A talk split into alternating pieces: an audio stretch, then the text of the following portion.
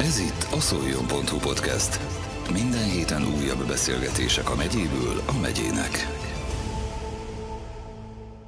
Podcastünk vendége dr. Hanga Valéria, akinek itt a titulusaival egy kicsit zavarba vagyok, mert elég sok van belőle, úgyhogy őt kérném meg, hogy jelenleg mik azok az aktuális titulusok, amely előn be tudom mutatni. Igazán én jogát doktor vagyok, hatnálom, ett terepel a dirataimban. Eden kívül lovagá is ütöttek évekkel ezelőtt, de terepel mondjuk egy-két névtáblámon, de egyébként csak ett hatnálom, hiszen a mai napig is jogátként dolgozom már a jogászkodásról még majd beszélünk, de először, amikor én megkerestem önt, akkor itt a polgárőrség kapcsán tette meg, hiszen kapott egy újabb elismerést a belügyminisztériumtól. Mielőtt erről beszélnénk, hagyd kérdezzem már meg, hogy egy hölgy hogy kerül kapcsolatba a polgárőrséggel? Éppen a megyei önkormányzatnak a sajtóreferenseként dolgottam, amikor az egyik alelnök, a Bódi Andor, ő már sajnos nem él, ő keresett meg nem csak engem, hanem többünket, mert szerette volna, ha a polgárőrségben kvalifikált emberek is segítik a munkájukat. És önnek mi a feladata a polgárőrségnél? Elég jelentős feladataim vannak. A Tolnok Városi Polgárőrségnek a jogáta vagyok, és a felügyelőbizottságnak az elnöke, tehát ha jogi problémával küld az Egyesület, akkor ebben segítem az elnöknek, Jóvér Zoltánnak a munkáját. Ezen kívül a megyei szövetségnél, már most úgy mondom, hogy a Ját Nagykonszolnok Vármegyei Szövetségnek, Polgárőr Szövetségnek az elnöke Szabó Zoltán, és ő neki a tervezetében van a megyei felügyelőbizottság. A megyei felügyelőbizottságnak az elnöke vagyok, két bizottsági tagom van, a megyében jelen pillanatban 74 polgárőr egyesületnek a működését ellenőrizzük, pénzügyi, szakmai, és az ügyészséggel együtt, hiszen ők is, illetve úgy mondom, hogy párhuzamosan, mert az ügyészség is véget párhuzamosan ellenőrzéseket az egyesületeinknél. Egyébként mennyire gyakori az, hogy valamiféle jogi segítséget kell nyújtani itt az egyesületeknek?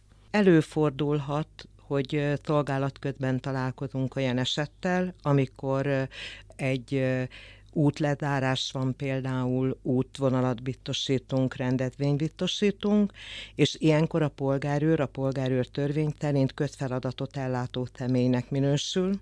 Ezt sokan nem tudják, és bizony volt olyan esetünk, amikor a polgárőrnek eh, kikerülték, nem tartották be gépjárművezető. Ezt csak azért említem meg, mert egy jó példa, az akkori elnök a bírósághoz fordult, és bizony a gépjárművezetőnek, aki nem vette figyelembe a polgárőr intézkedését, jelzését, kérését, amit ugye közösen végzünk a megyei vagy a városi rendőrkapitánysággal együttműködés alapján, bevonták a jogosítványát, megbüntették mert közfeladatot ellátó személy elleni intézkedést nem hajtott végre. Ha megnézzünk egy évet, az 365 nap. A polgárőrök minden nap dolgoznak, és minden nap akkor ki vannak téve esetleg olyan szituációnak, amikor kell nekik esetleg jogi segítség? Az a helyzet, hogy a 365 napból szinte a 365 napot végig dolgozzuk, rengeteg órát teljesítünk, és azért el kell mondanom, hogy önkéntes munka, törvény szabályozza a munkánkat, a törvény, a polgárőrtörvény, és megtabja a feladatainkat, együttműködési szerződésünk van minden egyes egyesületnek, a megyei rendőrfőkapitánysággal, és minden egyesület tagja az Országos Polgárőrszövetségnek.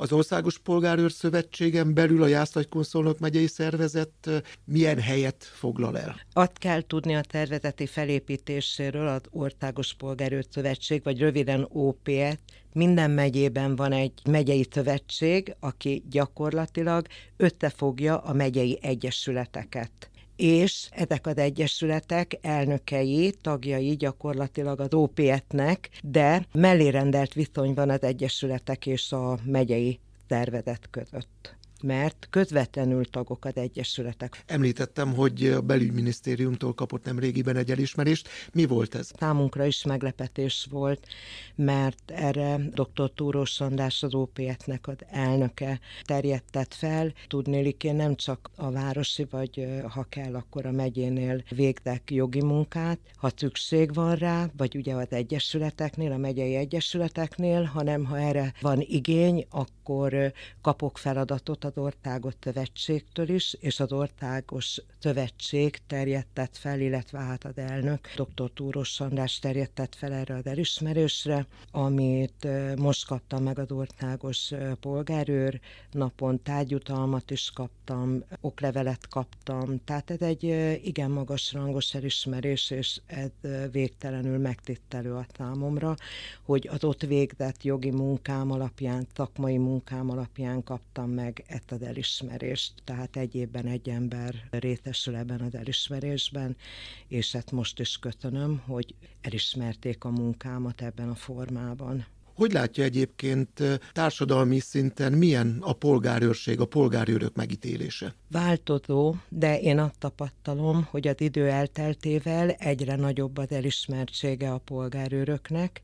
A lakosság körében igény van a munkájukra, hiszen együttműködésben dolgozunk a tártervezeteinkkel, így a rendőrséggel, a tűzoltósággal, katasztrófavédelemmel, katasztrófák idején, és együttesen járőrötünk, vagy a kötterület felügyelettel dolgozunk együtt, éppen mikor milyen feladatot kapunk, rendezvénybiztosításoknál, eligazításokon ott vagyunk, és polgárőrökhöz személytenint hozzám is, vagy a szolgálatvezetőt, vagy az elnököt, nagyon sokszor jut el lakossági megkeresés amikor a településükön valamilyen problémát étlelnek, betörést vagy gyanús dolgokat látnak, akkor jelzik, és akkor mi is jelzünk a rendőrség felé, illetve a járőrözésünket ezeken a területeken megerősítjük.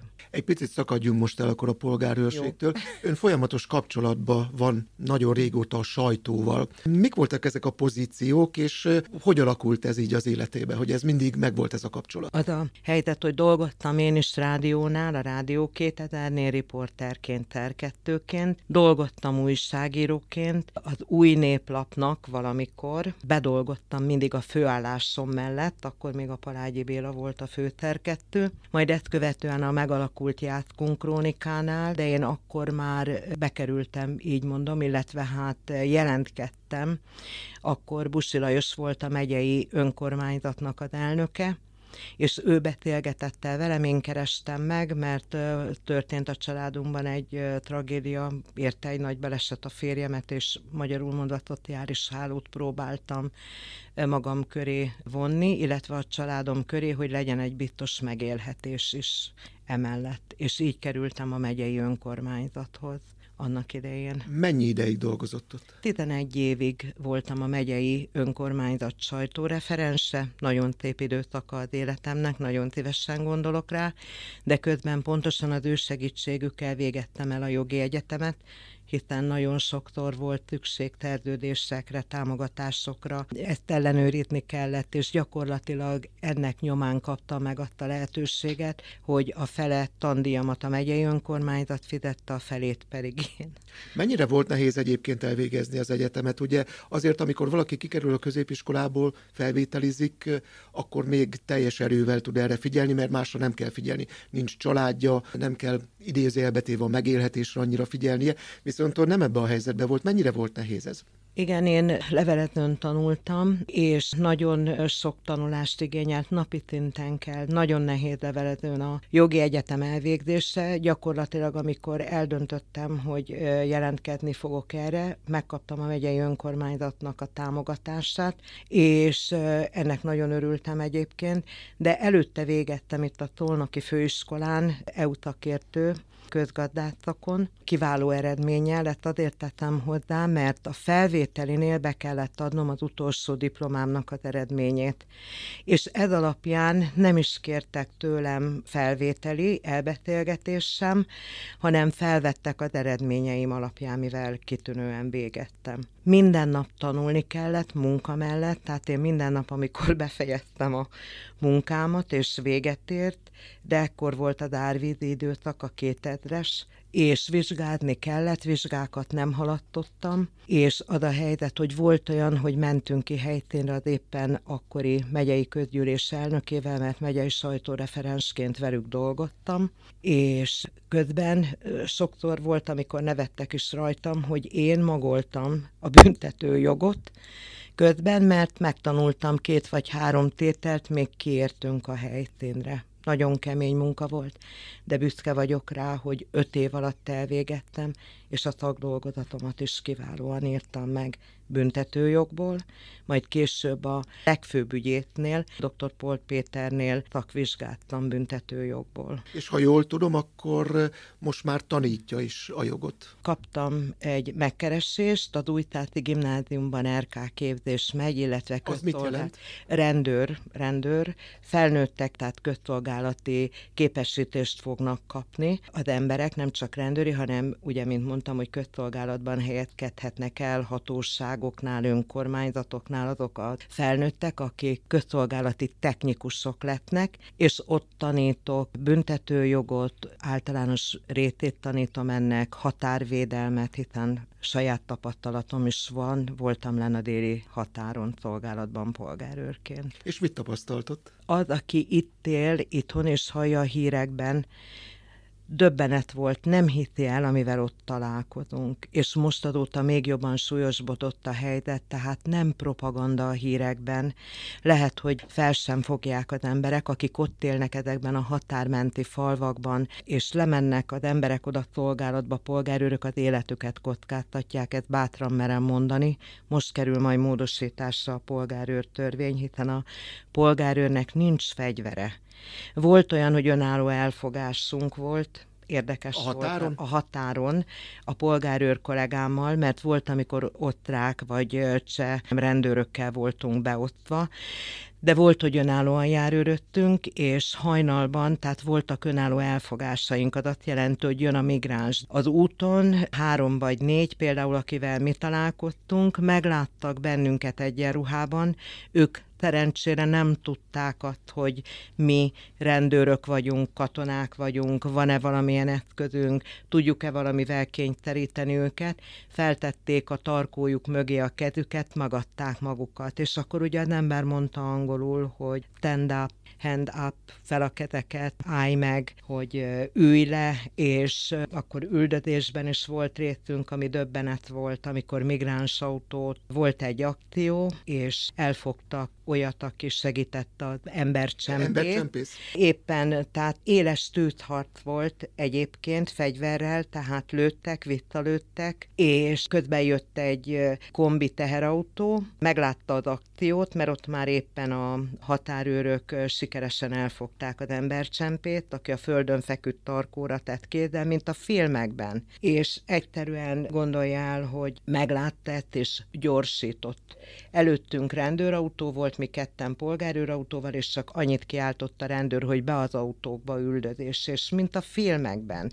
Én életemben először láttam ilyet, az volt a szerencsénk, hogy egy rekultivációs dombra ment föl a teherautó, ott már út nem volt lefelé, megállította az autót, kiugrott a vezető mellett az embercsempét, és úgy képzelje el, hogy be a mezőre, mert ez egy sík terület, oda mentünk az autóhoz, kutyás rendőr volt velünk, mi négyen voltunk polgárőrök, és ben az autó tele 20 migránssal. Fotók vannak róla, ebből később írtam egy tagdolgozatot, ami országos pályázaton második lett rendőröknek, katonáknak és polgárőröknek írták ki.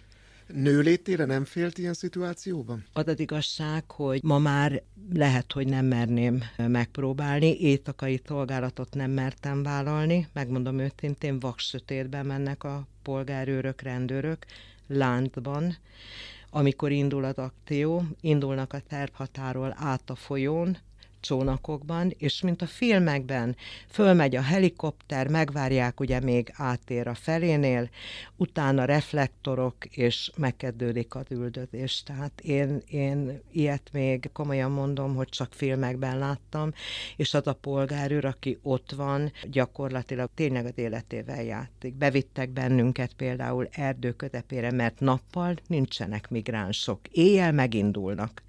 És ezt kérdettük, hogy ez hogy létezik, hova tűnnek, hol vannak. Úgy jönnek át a határon, hogy hálózsákot kapnak, esőkabátot kapnak, mindent kapnak, hogy kitől nem tudjuk, telefonokat, telefonkártyákat, és azon rajta koordinálták, hogy merre kell menniük. Éjjel élnek, az erdők közepén, a tervhatártól van egy kilométer szakasz lefelé a határhoz vezető ortágút mellett, mit tudom én, a 47-estől a 85-ösig, most mondtam egy kilométer tervényt, mögötte körkörösen a folyótól fölfelé kerek erdősávok vannak. Ők ezeken az erdősávokon jönnek keresztül. És nappal élnek, benne az erdő közepén, akkor étkednek, megölik a, a láttunk megölt szarvast például, például lefotóztam, akkor láttunk elhagyott helyeiket.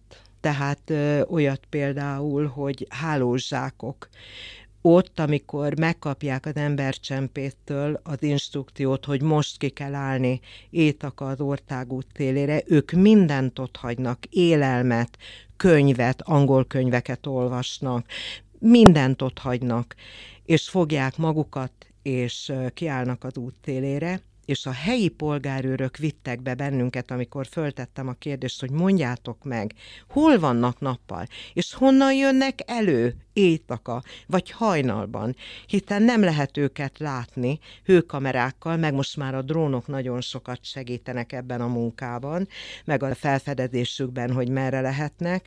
A nyelvtudás nem árt, mert akiket mi is elfogtunk, tehát azoktól ugye kérdettem, hogy hányan vagytok, milyen nemzetiségűek vagytok, angolul, akkor betoltam, hogy kérek egy raptállítót, hogy elfogás van, és ugye jönnek, tedik őket ötte, de az információkat rögtön kérdezzük tőle, és akkor éjjel, amikor nekünk volt az elfogásunk hajnalban, tudták, hogy átjött három csoport, hogy körülbelül 80 ember van, ebből elfogtak már ennyi embert, hányan lehetnek benne, és akkor ők mondták, hogy körülbelül mögöttük hogyan vannak a többiek és akkor csatárlántot alkotnak a magyarok, a osztrák rendőrök, a, a csehek, szlovákok, és akkor az EU-sok gyakorlatilag, akik jönnek segíteni a határa, és akkor csatárlántban mentek befelé, és meg is találták a mi instrukcióink alapján a többieket. Mi a tapasztalata jellemzően? Honnan érkeztek a migránsok, akik megpróbáltak akkor átjutni? Egy a nagyon érdekes, hogy ők azt mondják, hogy irakiak, azt mondják, hogy afganitániak. Valószínű, hogy nem mondanak igazat, mert képzelj el, hogy az erdőben, ezt is lefotóztam, a szakdolgozatomnak részét képeznék ezek a fotók, amiket akkor írtam, illetve pályázati munkának, hogy ezek az embereknek, amit ott hagynak, igazolványokat, fényképeket, lefotóztuk, mindenki 80. január 1-én született például és van rajta egy fiktív név, és mindenkinek mondjuk Ali volt a neve. És mindenki 80-ban született, és január 1-én. Tehát ezeket ott megtaláltuk. De volt olyan, hogy kollega ugye nappal takarítják a polgárőrök, ebben is segítenek, az erdő közepéről az elhagyott szemetet, írdatlan mennyiségű hátizsák, temét, minden ott, tehát olyan eszközök, amit itt most nem is mondok, nem gondolnánk, vannak, és volt olyan, hogy ugye ott voltunk a polgárőr bottal, ugye a hátizsákokat, ahogy tedik el összefelé, akkor úgy azért bottal oda nyúl, hogy nincs benne valaki. Volt olyan, hogy a migráns benne aludt a hálózsákban, képzelj el. Tehát, és nem lehet tudni, hogy kés van nála, mi van nála. Most már nagyon-nagyon vetélyes. Nem játék, ami a határon zajlik. Ez mikor volt? Ez a múlt évben volt. Én a múlt évben voltam len, 2022. március 11-én voltam len, ez az elmúlt évben volt. Azóta is kollégáim járnak. Akkor itt a polgárőrség után még egy téma, az áldozatsegítés, hiszen ebben is aktívan dolgozik. Hogyan? Igen, szintén kaptam egy megkeresést. Az igazságügyi minisztérium égite alatt dolgozom egyébként, perenkívüli eljárásokban, oda tartozom, és az igazságügyi minisztérium égite alatt létrehozták az áldozatsegítő központot már egy pár megyében működik, illetve már most kevesebb azoknak a megyéknek, talán nyolc a száma, ahol nem, és csak nagyon röviden annyit, hogy Tolnokon is létrehozták ezt a központot. A vezetője Tolnokon, Tabóné, Hegedűs Dóra, és az a lényege, csak nagyon röviden ennek az áldozatsegítő központnak, nem tudom a telefonszámát elmondhatom. Természetesen. Összefügg a polgárőrséggel is, hiszen a polgárőrök is találkoznak áldozatokkal. Például, ha valakinek betörés volt, ellopják a gátpalatkját, vagy valamilyen sérelem éri segítségre, jogi segítségre, szüksége van pszichológusra, de anyagi segítséget is nyújt ezen az irodán keresztül, az áldozat segítő központon keresztül az igazságügyi minisztérium, és mondok egy telefonszámot, a 0680 225 225, ha valakit valami sérelem ér, ezt a számot kell hívnia. Július 1-én vettem át a megbízó levelemet, hogy ennek a Tolnoki áldozatsegítő központnak a munkatársa lettem, és az igazságügyi minisztériumtól vettem át a megbízó levelemet, ami erre szólt, csak röviden ennyit, hiszen mi is találkozunk polgárőrként is áldozatokkal, így mondom, és tudunk segítséget nyújtani az áldozatsegítő központon. Tehát ha valakinek ilyen problémája van, anyagi, pszichológiai és jogi segítséget kaphat itt Tolnokon. A vízügyi székház alatt van az iroda, azért mondom így, mert így ö, tudni fogják az emberek.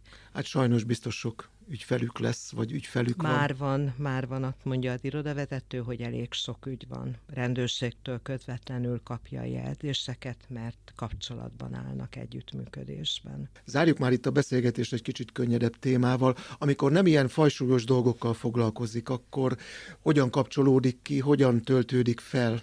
Igen, én nem csak Magyarországon élek, hanem Dániában is, a férjem Dán állampolgár, tehát több laki vagyok, eléggé globálissá vált a családom, a fiamnak angol a felesége, ő kint járt egyetemre, repülök sokat, és nagyon szeretek Dániában is lenni, de a lényeg, hogy itt Tolnokon van egy kis kertem.